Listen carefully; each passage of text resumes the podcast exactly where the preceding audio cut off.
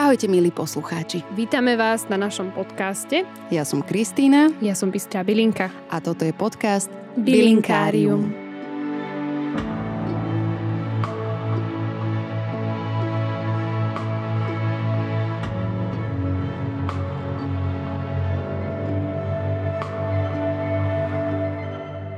Veľmi sa tešíme, že prvou hostkou nášho podcastu je pani Iveta Henzeliová, bylinkárka, liečiteľka, prírodná terapeutka, učiteľka a zakladateľka bylinkovej školy Matky Zeme.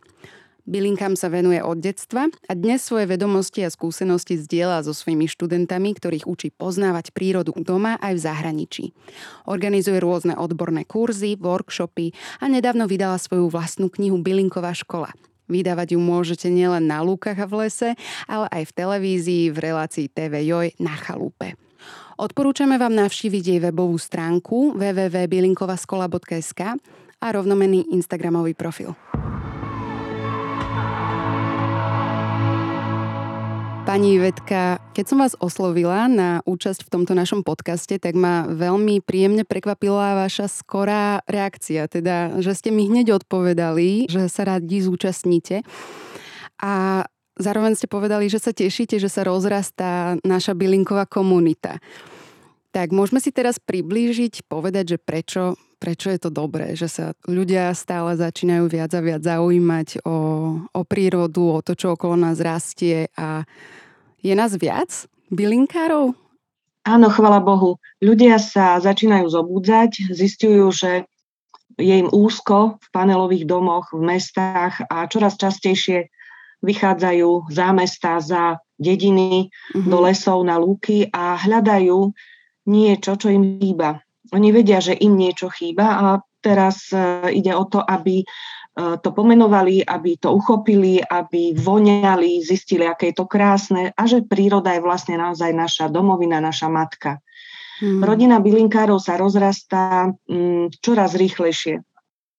Na mojich kurzoch vidím, ako prichádzajú celé rodiny, teraz síce online, ale mm, chodili na prezenčné kurzy celé rodiny a bolo ich stále viac tých ľudí. E, obávajú sa na začiatku toho, že e, vedieť používať bylinky je ťažké.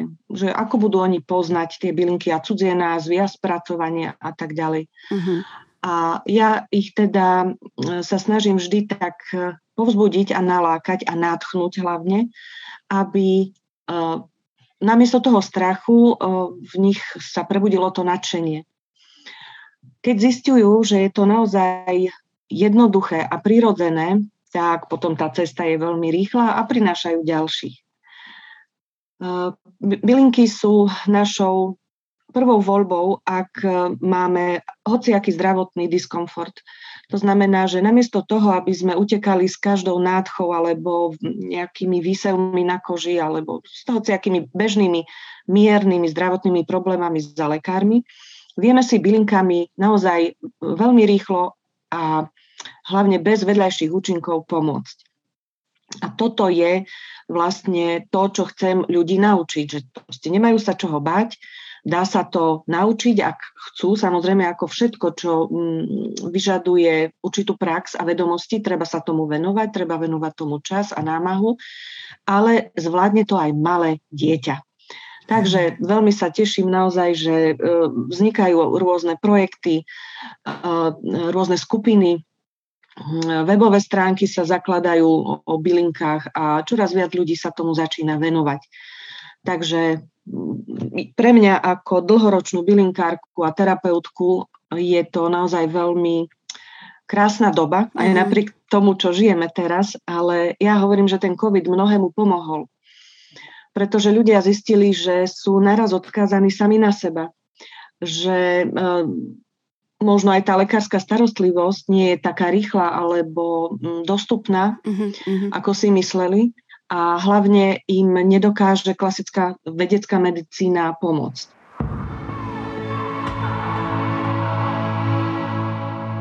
Ale sú aj ľudia, ktorí tým bylinkám teda neveria a nechcú sa im venovať, hádžu ich teda do koša, alebo ich iba dávajú do vázy. Aký máte názor teda na, na takýchto, teda na ľudí, ktorí sa teda tej bylinkovej liečbe vyhýbajú a preferujú bylinky v pilulkovej forme? Ja som slobodný človek a myslím si, že každý má právo nielen na názor, ale aj na spôsob života, na spôsob vnímania veci, ktoré pre mňa sú prirodzené. Pre iného to vôbec tak nemusí byť. Mám mnoho klientov, ktorí prichádzajú ku mne ako ku poslednej voľbe. No chemia nezabrala, nikto mi nevie pomôcť. No tak povedali, že možno vy, tak už, už uvidím, ale idú s takým dešpektom ku mne. Mm-hmm. A nemá to význam, ak sa človek ide e, za bylinkárkou liečiť s tým, že aj tak to nepomôže. Lebo nechce sa naozaj, neverí tomu. Mm. Ak človek niečomu neverí, tak jednoducho e, v tom podvedomí je to jasný signál, že toto neexistuje, toto nie je pre mhm. mňa. A vznikajú blokády a aj e, liečivé účinky rastlín sú potom oveľa menšie a vlastne aj celá liečba je neúčinná. Mm-hmm. Takže myslím si, že každý sa učí a uh, robí svoje životné úlohy tak, ako vládze, ako vie. A je to pre mňa úplne normálna vec. Um, chodia za mnou ľudia zo zvedavosti, alebo ako som povedala, že už si nevedia poradiť, tak vyskúšajte pani Henzeliová. Hlavne ja nech nič ne, nemusím robiť. Ale väčšina ľudí je takých, ktorí byli nám veria a chápu, pretože ja všetko komentujem a vysvetlím, aby vedeli, čo ako účinkuje a prečo im to dávam. Takže sú nastavení nielen na liečbu, ale aj proste sa rozprávame o tých bylinách. No ale čo s tými, ktorí preferujú len chemiu? Tí, sa, tí získavajú skúsenosť. Možno to bude trvať celý život. Prídu v ďalšom živote a budú sa učiť ďalej. Hej, musíme to mm. tak nechať majú skúsenosť, že keď zoberú tabletku, tak bolesť okamžite prejde. Kým mm. pri prírodnej liečbe to trvá dlhšie a tie bolesti alebo tie príznaky pri nejakých chronických ťažkých ochoreniach tam nezmiznú za týždeň ani, ani za mesiac. To treba proste pracovať s tým dlhšie. Mm. Čiže m, tak ako moderný človek je netrpezlivý a chce mať všetko hneď a maxi a super a, a proste a, tak sú pripravení respektíve nepripravení na prírodnú liečbu.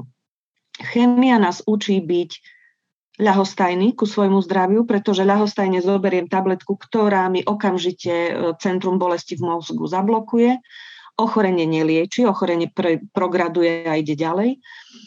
A myslíme si, že máme vystarané a venujeme sa svojmu spôsobu života, ktorý je plítky. Mm. Pretože ľudia, ktorí uh, veria, nechcem povedať, že ľudia, ktorí uh, veria chémii sú uh, plítky ľudia, to vôbec nie, sú vzdelaní ľudia, inteligentní samozrejme, ale zodpovednosť za svoje zdravie uh, nechávajú iným. Mm-hmm.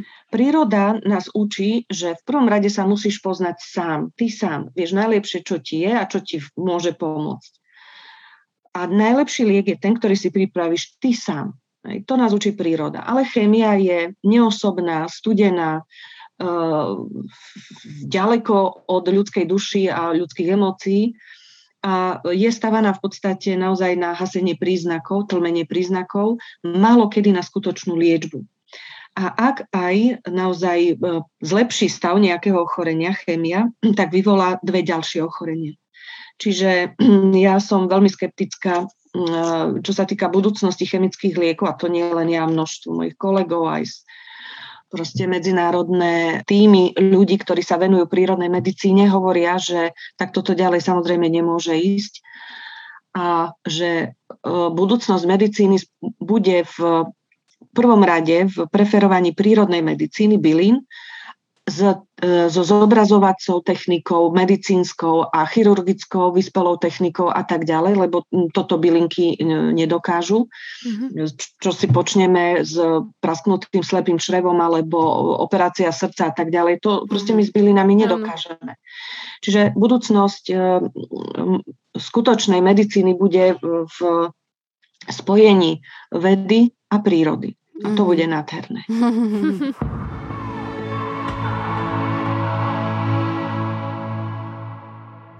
chcela som sa spýtať, že či v súčasnosti sledujete aj ten trend, že na to ste mi vlastne už tiež odpovedali, že ľudia sa vracajú k prírode a tým pádom mm, pokrývajú aj niečo, čo im chýba. A myslíte si, že je to práve aj nejaké to hľadanie samého seba a také objavovanie toho, že kým sme a čo všetko je v nás a že tá príroda vlastne nám v tomto všetko môže pomôcť a tak tým pádom nejak spirituálne môžeme rásť? Áno, určite. Príroda je našou súčasťou a my sme jej súčasťou. My nie sme oddelení. Aj keď si to myslíme. A keď eh, hmm. proste posledných 200 rokov hlavne vývoja vedy a techniky nás presvieča, že príroda je niečo mimo nás že prírodné zákony platia mimo nás. Keď človek začne objavovať rastliny, tak nemôže to robiť od e, počítača alebo z obývačky cez knižky. Samozrejme, potrebujeme literatúru, teóriu, informácie, ale tá hlavná práca je vonku. Či prší, alebo je e, pálivé slnko, proste bylinár ide vonku, alebo ten, kto začína objavovať bylinky, a ide sa učiť. Takže musí byť stále v teréne. E, stretáva sa so stromami, chodím na rôzne e, miesta, ktoré e, majú vždy inú atmosféru.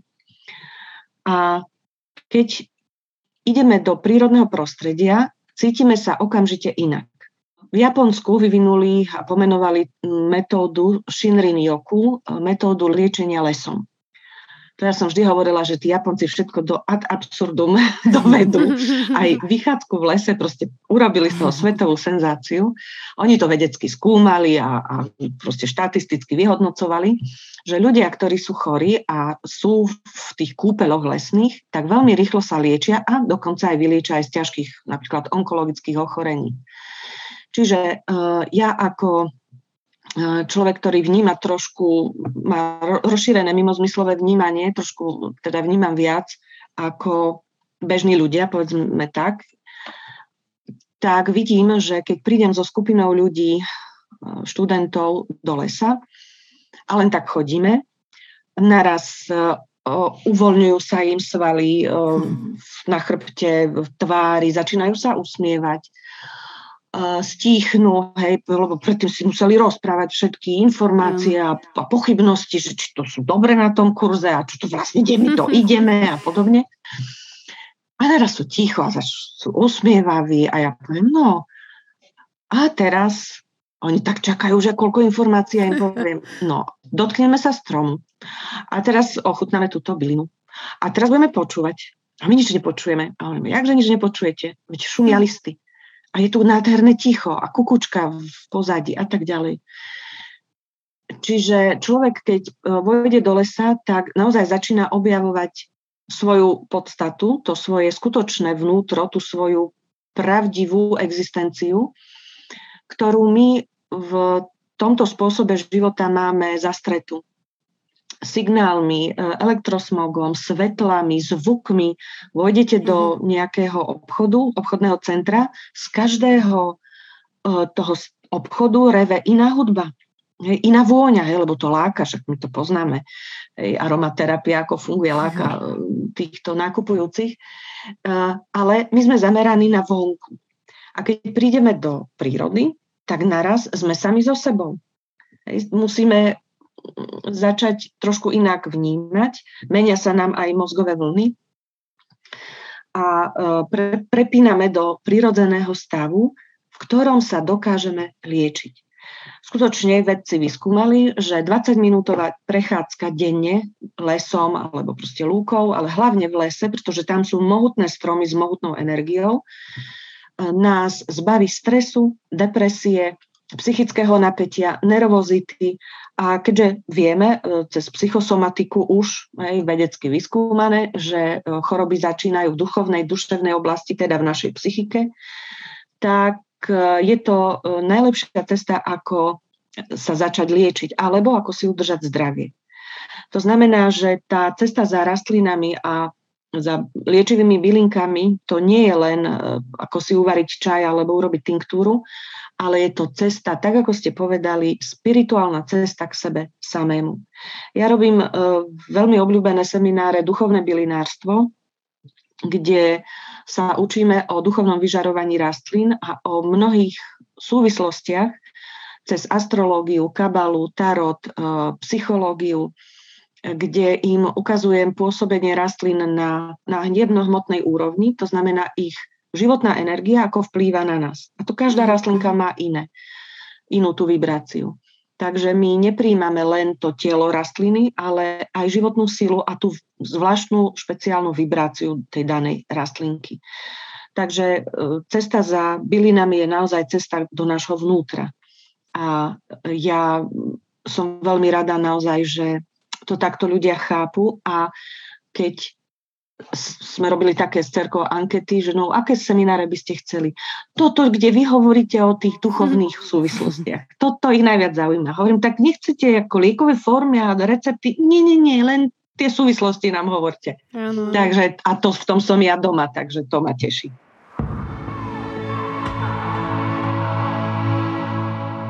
Otázne je ale, že koľký ľudia to takto chápu, pretože ja som ano. si teraz spomenula na môjho kolegu, bavili sme sa o splne ktorý bol teraz nedávno a ja som to vnímala tak na, na ľuďoch, kolegoch v práci, že všetci sme boli takí nejakí iní, takí rozkokošení. Áno, hmm. a ako kto, samozrejme na každom sa to prejavovalo inak, ale proste bola tam citeľná zmena a uh, aj tento kolega to konštatoval, že bože, nejaký som dnes mimo a neviem, čo sa mhm. mi to deje. A ja, že no, to je ten spln, asi fakt je to ten spln. A on uh, na to tak ako zahlásil veľmi ostentatívne, že prosím ťa, ako ty môžeš veriť na takéto pitominy, uh, že čo, aký spln a že to už mi príde také mm, zvláštne alebo ako ja sa na tom tak pousmievam teraz, ako som začala viac sledovať tú prírodu, tak mi to príde úplne prirodzené, že ľudia predsa odjak živa vnímali tieto prírodné javy, mm. že je to mhm. vlastne niečo, čo sa týka každého, každej bytosti, zvierat, rastlín a teda v nás úplne najviac, keďže my sami seba hmm. pozorujeme najviac. To tak inak celkom hmm. navezuje na tú ďalšiu našu otázku, že či stále existujú ľudia, ktorí mm, majú taký extrémne negatívny pohľad na tieto spirituálne veci v rámci toho bylinkárstva, že áno, bylinkári, čarodejníci, šarlatáni mm. a tak ďalej a všetky tieto veľké tmavé, temné slova, e, ktoré sa v dejinách používali pri upalovaní a všelijakých takýchto e, nepekných záležitostiach. Ako to teda vy zvládate alebo vysvetľujete? Ja sa s nimi až tak veľmi, uh, ako, že by mali prevahu alebo v nejakom veľkej miere nestretávam, lebo vždy si priťahujete ľudí takých, akú máte vy vibráciu, hej? Čiže to spolo, uh, ako vrana k vrane sa dá, vždy si tú svoju komunitu nájdete. Ale na každom kurze bolo, uh, vždy, keď sme boli posadení, tí moji študenti predo mnou, v prvom rade vždy sedeli jedna alebo dve dievčatá, hlavne mladé, mladé najmladšie boli, z celej skupiny ja som začala rozprávať a vždy začínam zo široka z duchovných tých súvislostí. Oni tak začali pozerať na hodinky. Hodina prešla, dve hodiny. Jasné. A veľmi často sú veľmi také arogantné uh-huh, uh-huh. tieto osoby. A postavili sa a hovoria, no, zaplatili sme a vy tu hlúposti rozprávate, kedy to bude o bylinách tak ja už, ja už viem akože reagovať samozrejme. Nehovorím vôbec nič a nechám, aby to vysvetlili tí ďalší účastníci. Alebo vraciam peniaze a idú preč, lebo to nie je pre nich. Mm-hmm. Tým, že sme povyšili rozum za jedinú pravdu a logiku za jedinú skutočnosť, aj naše fyzické zmysly za jedinú skutočnosť, tým sme sa strašne ochudobnili. Pretože uh, my sme bytosť, ktorá sa skladá z troch častí. Z fyzického tela, duše a ducha. Hej, tie, tie dve časti nehmotné prevažujú nad fyzickým telom už len v tejto e, jednoduchej numerológii. A ľudia, ktorí sú naozaj e, čisto racionálni a logickí, potrebujú na všetko argument a vysvetlenie, tí tiež dokážu používať rastliny, ale musia presne vedieť dávkovanie. To, keď počujem, že presne ktoré, koľko gramov z ktorej byliny a minutáž si proste sledujú, že koľko tu sluhujú ten čaj, tak už viem, s tým človekom ja nemôžem o ničom inom, len o faktoch hovoriť, čo sa týka bylinárstva. Ale nevadí, aj to je dobré, aj to je proste ich mm. spôsob príjmania uh, byliniek. Uh, hovorím, ľudia sú rôzni a je ešte strašne veľa um, nevedomostí, čo sa týka liečivých bylín a nazývajú nás naozaj čarodejnicami a šarlatánmi aj dnes samozrejme. Um, mne sa to síce ešte takto z, očí do očí nestalo, ale bolo by to strašne zábavné, uh, pretože ja skutočne uh, aj učím ľudí používať mágiu, mágiu rastlinu a je to vlastne prirodzené používanie rastlín počas splnú napríklad počas nohu. Aj príprava bylinkových rastlinných fóriem je iná počas e, rôznych fází mesiaca, iná počas celého vegetačného obdobia podľa postavenia planét a tak ďalej. A že to na nás vplýva, to už nám pomáha vysvetliť aj kvantová fyzika, mm. čo ja veľmi rada študujem a veľmi tie také populárno-naučné E, knihy, ktoré vychádzajú, pretože mi to pomáha vysvetliť, že živá príroda je živá rastlina, to znamená, že vnímavá, a ja idem ďalej, keďže e, som hlboko veriaci človek a ja to vnímam, oduševnela príroda, no ale to sú naozaj veľmi e, ťažké témy pre človeka, ktorý je v zajatí toho svojho rozumu a logiky. Niekto ide skôr, niekto proste je pomalší a ja som tu na to, aby som tomu, kto chce, pomáhala.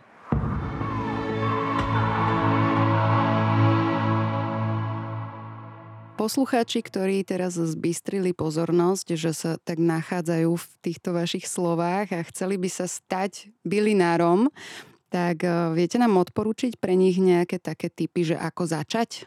Môžu pokojne začať cez internet, cez obrázky, cez štúdium rastlín, eh, cez knihy samozrejme.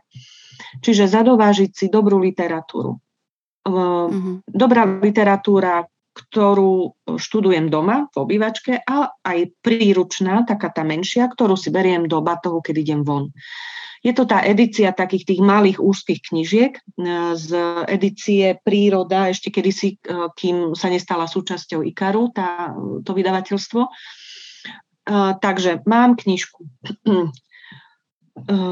A jednoducho idem von. To je jedno, či do parku, v parku nebudeme zbierať, ale budem spoznávať. Mm-hmm. Alebo idem na lúku a snažím sa rozpoznávať rastlinky cez mobily e, veľa ľudí mi posiela e, cez aplikácie e, rôzne rastlinky, že im to aplikácia dala úplne inak, hm. pomenovala inak, než je v knihe a než si oni myslia, že čo to je. Tie aplikácie sú veľmi uh, také ne, nepresné, hm. pretože uh, pri určovaní rastlín je dôležitý kvet, presne počet uh, a um, postavenie listov, a množstvo ďalších vecí a pri tej fotke to nemusíme dobre nafotiť. Hej, a vyjde vám úplne iná rastlina. Takže toto by som vôbec tie aplikácie na začiatok nedoporučovala.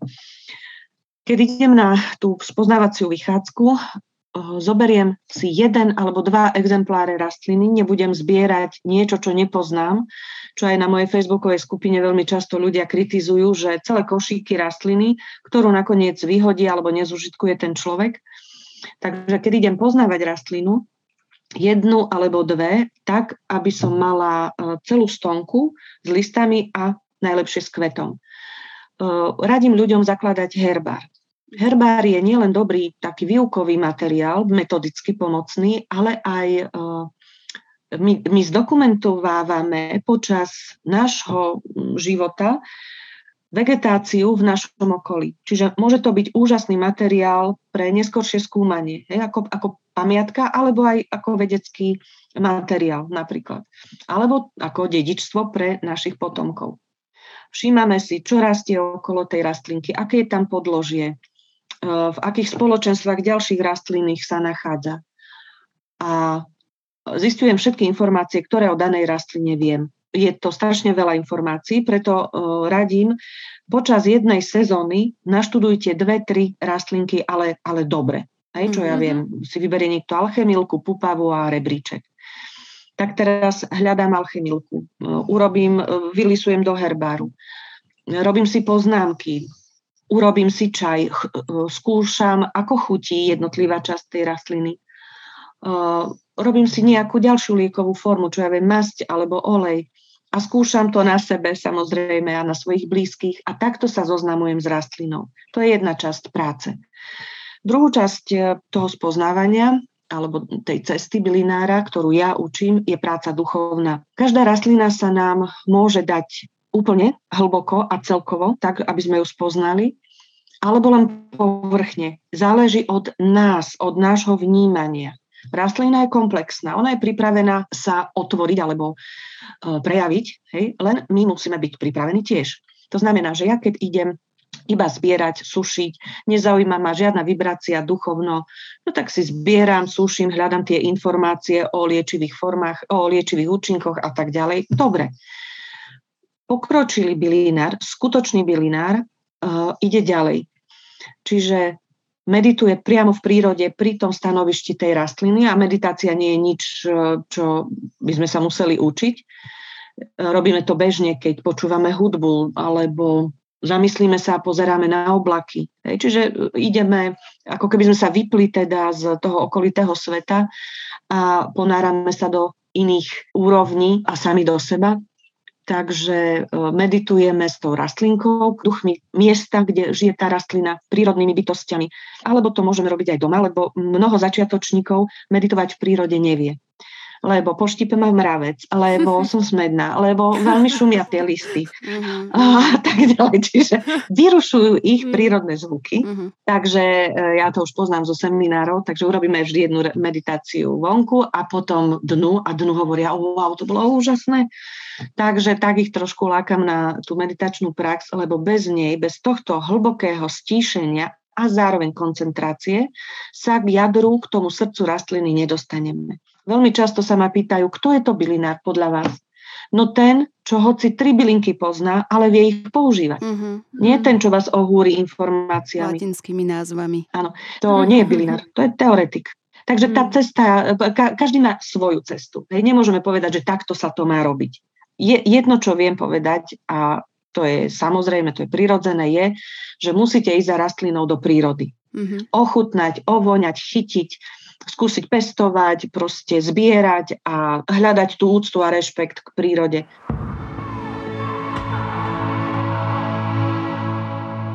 Ďalšia taká vec, ktorá teda zaujíma veľa začiatočníkov je, na čo si treba dávať pozor. A pri bylinkárstve z vlastnej skúsenosti viem, že aj keď som občas pozbierala niečo a potom som zistila, že aha, to som si asi nemala o seba obtierať, ale to bolo tak v tých eh, veľmi veľkých začiatkoch, kde som sa fakt párkrát tak pomýlila, že som potom eh, aj mala nejaké niečo navreté na rukách, alebo že ma niečo škriabalo, šteklilo. V prvom rade musíme dávať pozor, kde zbierame. Na chránené oblasti musíme dávať pozor a na chránené rastliny.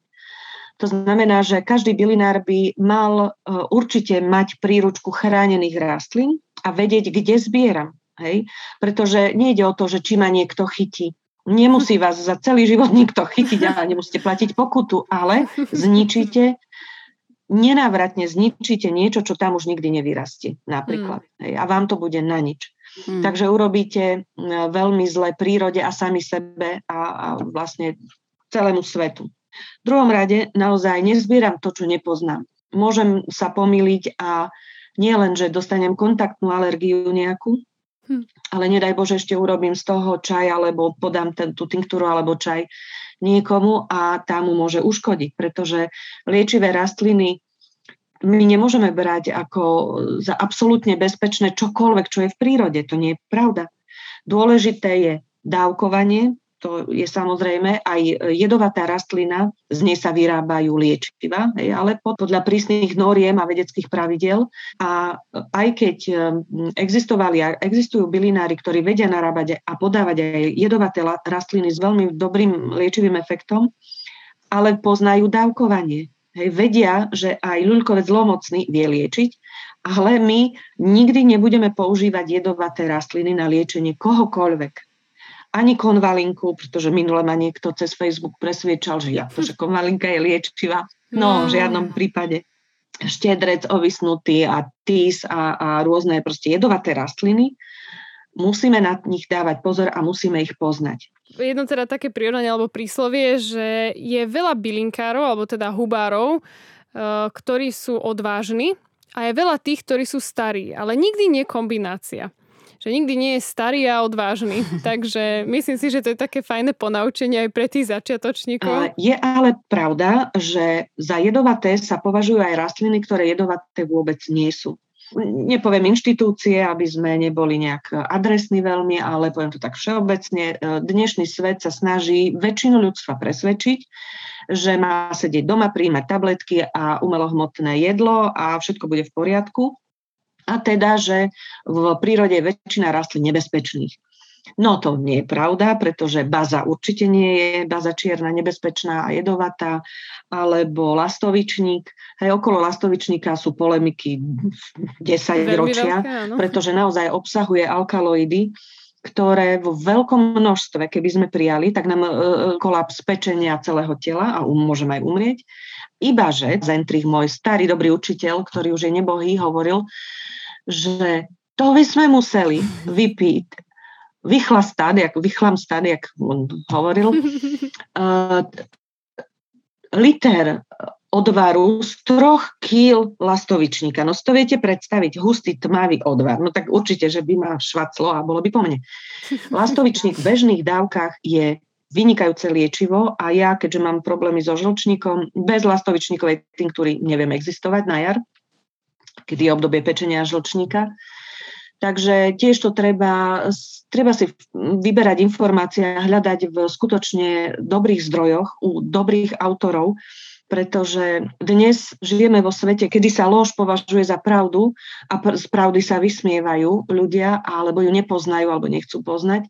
V bylinárstve naozaj platí, že musíš overiť, stokrát overiť, kým ideš používať kým to nie je pre teba bezpečné, že poznáš tú rastlinu, vieš ju dávkovať a vieš ju spracovať. A zároveň, e, čo učím na každom seminári, e, nesmieme my vybrať, keď nájdeme nejaký zdroj, čo je zemežlče, ktoré je stále menej, alebo zlatobile obyčajnej, že húra, vyšklben celé stanovište. Musíme nechať zo pár jedincov, aby sa hmm. uh, udržala tá rastlinka aj pre ďalšiu sezónu, pre ďalších ľudí, ktorí idú po nás, hmm. pre rastlinné spoločenstvo, pre ten ekosystém, hmm. ktorého sú súčasťou a my narušíme ten ekosystém, keď to vytrháme celé, pre prírodné bytosti, ktoré potrebujú tú energiu tej byliny a tak ďalej. Čiže aj tu nás príroda učí skromnosti, rešpektu, úcte a pokore. Ej, nie ja, ja všetko, aby som mala húra, s hmm. peňažím, alebo čo ja, budem zdravá, lebo mám kopec tejto rastliny. Nie, musíme myslieť aj na iných, lebo no čo by sme tu sami robili na svete bez tých ostatných, nech sú akýkoľvek.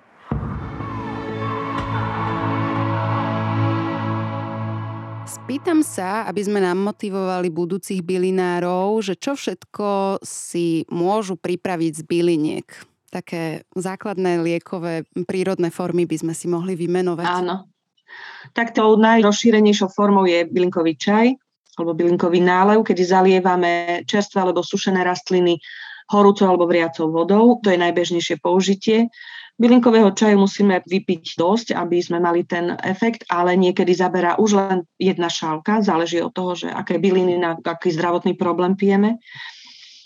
Bylinkové čaje naozaj potrebujeme piť niekoľko týždňov. Nestačí, e, čo viem, 2-3 dní a častokrát mi volajú, pani Henzelová, povedali ste, že to bude dobré a 3 dní pijem ten čaj a nič. No nemôže byť po troch dňoch ešte efekt. Hej. Takže, hej, a ďalšia otázka je, že alebo názor nesprávny, že blinkové čaje sa mm. nesmú piť, ak ich nepijem mm. kvôli nejakému liečeniu. Hej, že len tak piť. No, stále by sme ich mali piť. Ja to učím podľa čínskej medicíny. Teraz e, končí nám pomaly jar, to bol pečen žlčník, čiže píme horké, hociaké čajky, ktoré aj nemusím mať e, identifikované ochorenie alebo nemusím ma nič bolieť, ale podporujem regeneráciu tráviacich orgánov, pečeň, žlčník. Potom ide srdce, tenké črevo. Takže si budem robiť čajky z týchto bylín. Potom žalúdok, pankreas, slezina a tak ďalej. Čiže ja preventívne sa cez bylinkové čaje môžem postarať o to, že budem v poriadku celý nasledujúci rok. Hej? Takže bylinkové čaje pokojne môžeme piť celý rok. Ďalšou liekovou formou sú bylinkové odvary. Čiže tie bylinky nebudeme zalievať horúcou vodou, ale studenou vodou a budeme ich na miernom ohni pomaly variť. Takto sa pripravujú také tuchšie časti rastlín, ako sú korene, sú rôzne výhonky, mm-hmm. aj niektoré rastliny, ktoré sú také tuchšie, semená napríklad. Hej. Lebo keby sme ich len tak zaliali, tak e, ne, nevydali by tie svoje účinné látky, potrebujú dlhší, pomalý var, hej, aby sa to uvoľnilo. To je logika.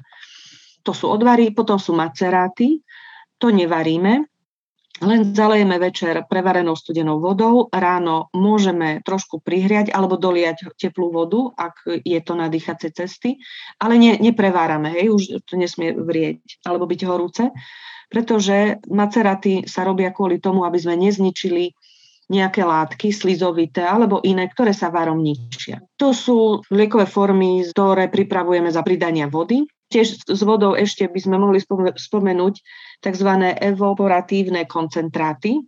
To sú veľmi silné koncentráty, ktoré sa málo robia, pretože potrebujeme taký zvláštny slow cooker, po anglicky, neviem po slovensky, jak pomalý hrniec, alebo pomalý varný hrniec, Kedy si naše staré mamy to robili tak, že mali, alebo tie čarodenice bylinkové, mali kotlik medený uh. a keď robil tento odvar, tak zalepili voskom alebo hlinou tú prikryvku tej nádoby, pomaličky to zahrievali niekoľko dní, hej, aj týždeň. Je to väčšinou zmes práškovanej byliny a vody. Tá voda sa pomaličky odparuje, pomalinky.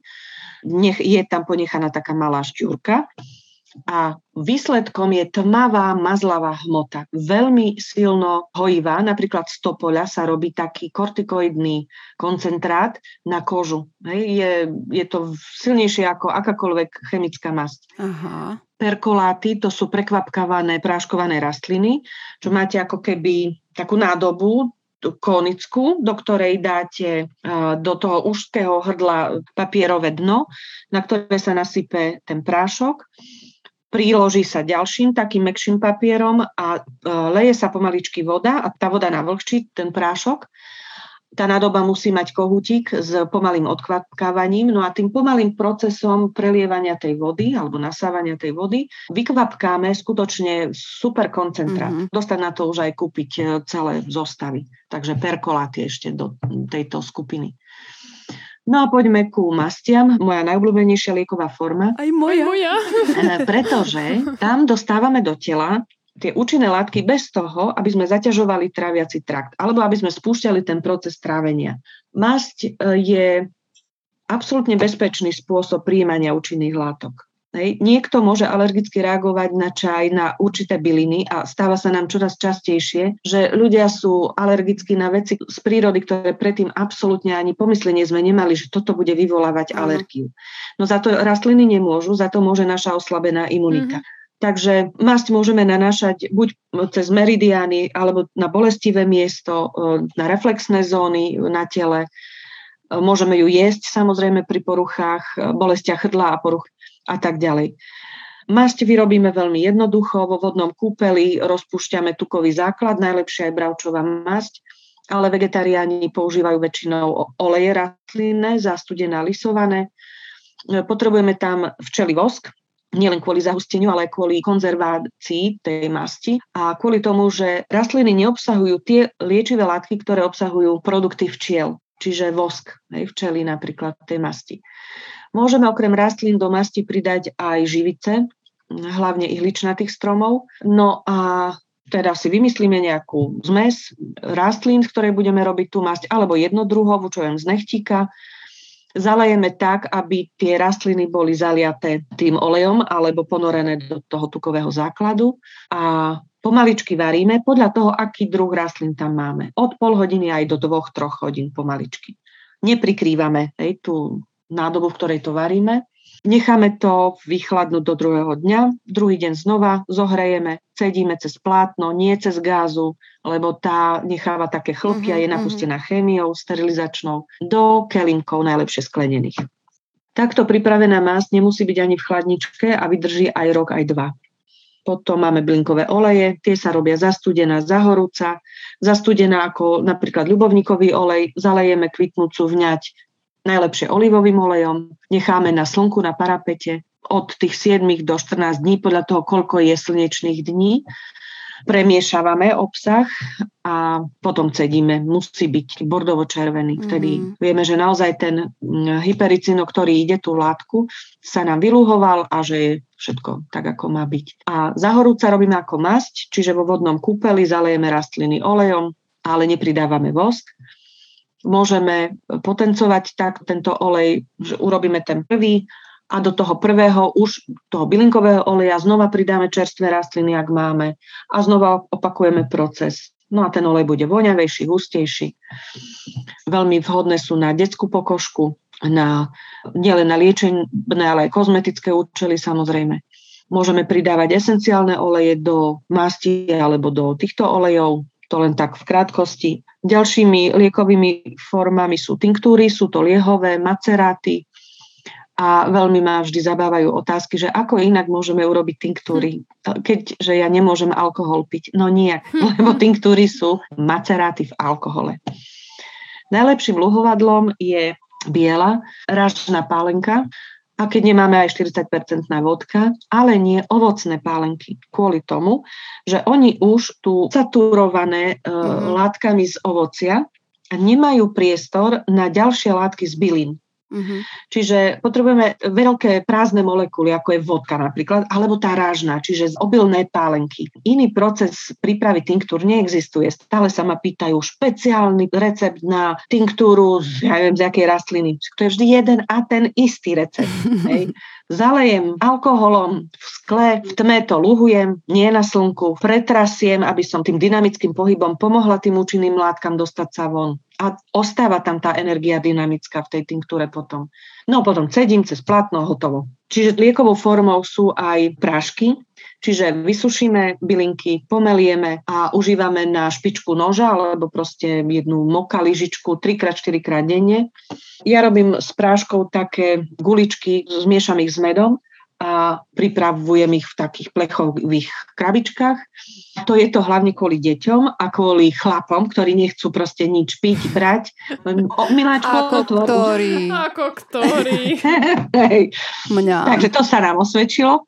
A prášky ja mám veľmi rada, lebo sa dajú dobre miešať, potom ich môžem využiť aj na vydymovadla a tak mm-hmm. ďalej. To prášková mágia, to je moje. Liekovou formou sú aj kúpele. Áno. príprava bylín do kúpela. Keďže už mám tie veľké vane väčšinou, tak robíme kúpele rúk a nôh, uh-huh. čiže čiastkové alebo sedacie kúpele. To je výborná forma očistí, detoxikácie a výmeny vlastne, čo sa málo vie. My máme v tele skoro celú Mendelejovú sústavu prvkov. Hej, dajme tomu, si zoberme síru. Tá síra môže byť, teda je v dvoch formách. Čistej, voláme nenasýtená, a v odpadovej nasýtenej. Tú odpadovú mhm. formu týchto prvkov sa telo snaží zbaviť. Iba, že náš vyučovací systém a metabolizmus nefungujú ideálne, samozrejme, Takže sa nám tieto odpadové prvky ukladajú vždy najprv v tých najvzdialenejších častiach tela, vo vlasoch, v pokožke vlasovej a tak ďalej, v zuboch, kostiach. A počas kúpela nastáva proces výmeny tej odpadovej časti z nášho tela za tú čistú z tej byliny. Hej, len musíme mať tú bylinu, ktorá obsahuje ten prvok. Jasné. Takže zharmonizujeme si to naše vnútorné prostredie a zbavíme sa toho odpadu, ktorý telo inak nevie dať preč. Aha. Takže je s tým babračka, ale je to naozaj činné. A príjemné. A príjemné, áno. No, aromaterapia, to je ďalšia lieková forma. Aromaterapeutické esencie si my veľmi nevieme doma vyrobiť, alebo len vo veľmi malých množstvách, pretože sú už sady aj na destiláciu esenciálnych olejov, len potrebujeme strašne veľa mhm. materiálu a výsledok je veľmi malý objem toho, ale dá sa. No a ak nie, tak si vyberieme na trhu, je veľmi veľa už rôznych firiem, každý má iný nos, inému vonia, to je vždy individuálne vyberať si vždy firmu, ktorá nie je lacná, lebo tie esenciálne oleje, ak sú skutočne z ekologicky pestovaných rastlín a 100% mm-hmm. tak to nie je lacné, Áno. ale vydrží vám to aj rok jedna flaštička a sú na lekárenské použitie, hej, že môžu sa aj vnútorne užívať. Aromaterapia je celá jedna veda a umenie, ja zbožňujem esencie a vône. My tiež. Takže je toho dosť, čo si vieme vyrobiť. Základ je mať ten rastlinný materiál nasušený, a potom z čerstvého robíme masť, olej, tinktúru a tak ďalej a vyrábame si vlastne e, základnú lekárničku, hej, čo potrebujeme. Vždy potrebujeme niečo, zastaviť krvácanie, odreniny poliečiť, rezné rany, e, potrebujeme na nafúkovanie niečo, na zápaly, horúčky a tak ďalej. Čiže e, každá mamička je liečiteľka vlastne, my ženy sme od prírody liečiteľky, yes. tak by mala mať takúto prírodnú lekárničku.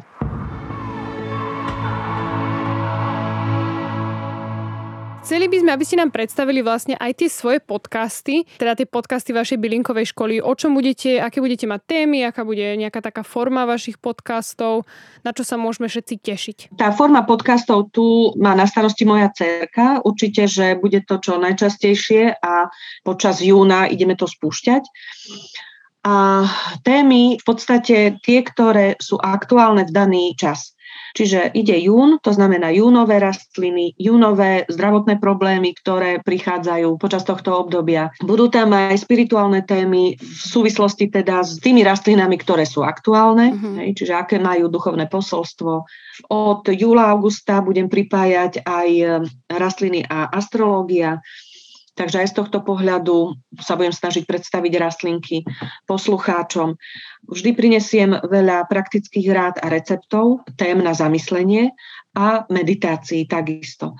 Takže dúfam, že tieto témy zaujmú a samozrejme my vždy čakáme e, to, čo ľudia chcú. Teda môžu nás kontaktovať či cez Facebook alebo Instagram alebo webovú stránku a pýtať si tie témy, ktoré ich zaujímajú. My si tiež budeme pýtať. A tiež sa teda veľmi tešíme na tento podcast a tešíme sa tiež, že ste tu s nami dnes boli. Vy ste v podstate takou našou patrónkou, alebo boli by sme radi, keby ste ňou boli, pretože z vás vlastne obe vychádzame. Teda mne ste boli inšpiráciou pri mojom takom naštartovaní sa vo vzťahu k prírode tento rok, takže ja vám za to ďakujem. Budeme z vás asi veľa čerpať, teda z vašej knižky Bylinková škola, ak dovolíte, ak sa nenahnevate, ak budeme citovať niektoré vaše, Veľmi rada. vaše vety, takže Samozrejme. ďakujeme. Ďakujem za pozvanie.